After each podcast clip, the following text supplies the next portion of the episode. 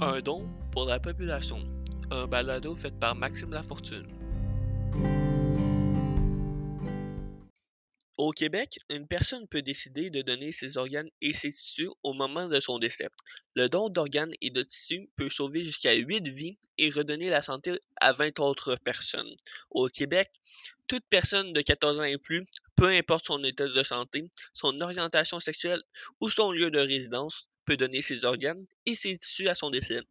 Il en va de même pour les personnes de moins de 14 ans, mais le consentement des parents ou du tuteur est requis. Le don d'organes peut se faire à tout âge. Le donneur le plus âgé avait 92 ans et le plus jeune 48 heures. Le don d'organes et de tissus est un geste anonyme, volontaire, libre et gratuit.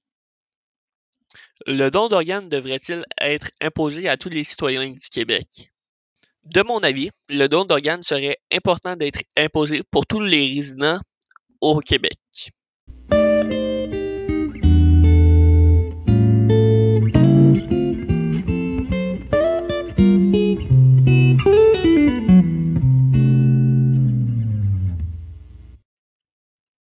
Je crois qu'il serait bon d'avoir une loi afin que toute personne doive donner ses organes à sa mort. Celle-ci obligerait le don des tissus et des organes lors du décès, pouvant être utile à des fins médico-scientifiques, car dans la situation actuelle, le don d'organes est possible uniquement lorsque la personne décède à l'hôpital, et ce, dans des circonstances précises. Seul 1,4% des personnes qui décèdent à l'hôpital peut devenir un donneur d'organes, soit l'équivalent de 450 à 500 personnes par année pour tout le Québec entier, si toutes les conditions sont réunies à chaque fois, ce qui est minime. Les frais reliés au processus de don d'organes et de tissus pour le donneur.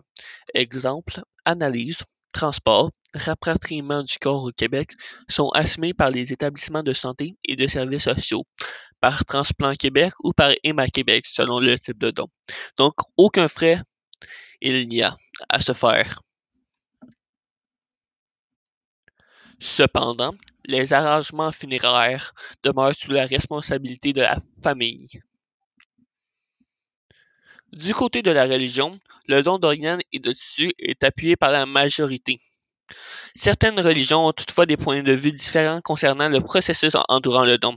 Si vous avez des doutes ou des questions, consultez le conseiller spirituel de l'hôpital ou un représentant de votre religion. Celui-ci répondra à toutes vos questions sur le sujet.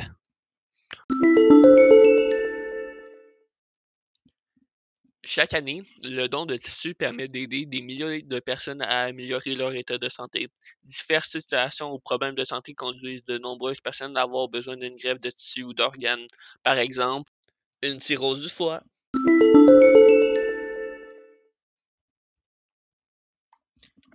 Tous les résultats des analyses effectuées et tous les renseignements obtenus lors de l'évaluation des critères d'admissibilité sont confidentiels et seront communiqués uniquement aux professionnels de la santé concernés afin d'évaluer l'acceptabilité du donneur potentiel. Le don de tissu est possible même si la personne ne décède pas à l'hôpital. Les tissus humains, contrairement aux organes, peuvent être prélevés jusqu'à plusieurs heures après l'arrêt de la circulation sanguine. Un seul donneur peut procurer des tissus à 20 personnes. Chaque donneur décédé offre ainsi la chance à 8 personnes en attente de transplantation de recevoir un nouvel organe. Ainsi donc, 28 personnes peuvent profiter d'un seul don d'organe. Tout le monde y gagnerait, pas seulement une personne, mais des centaines. Il faut arrêter de se casser la tête et prendre de bonnes décisions pour avoir une population en santé. L'obligation du don vous paraît-il inhumain? Celle-ci pourrait permettre de sauver énormément de personnes. C'est un mince sacrifice pour avoir une population en santé. Vous ne croyez pas?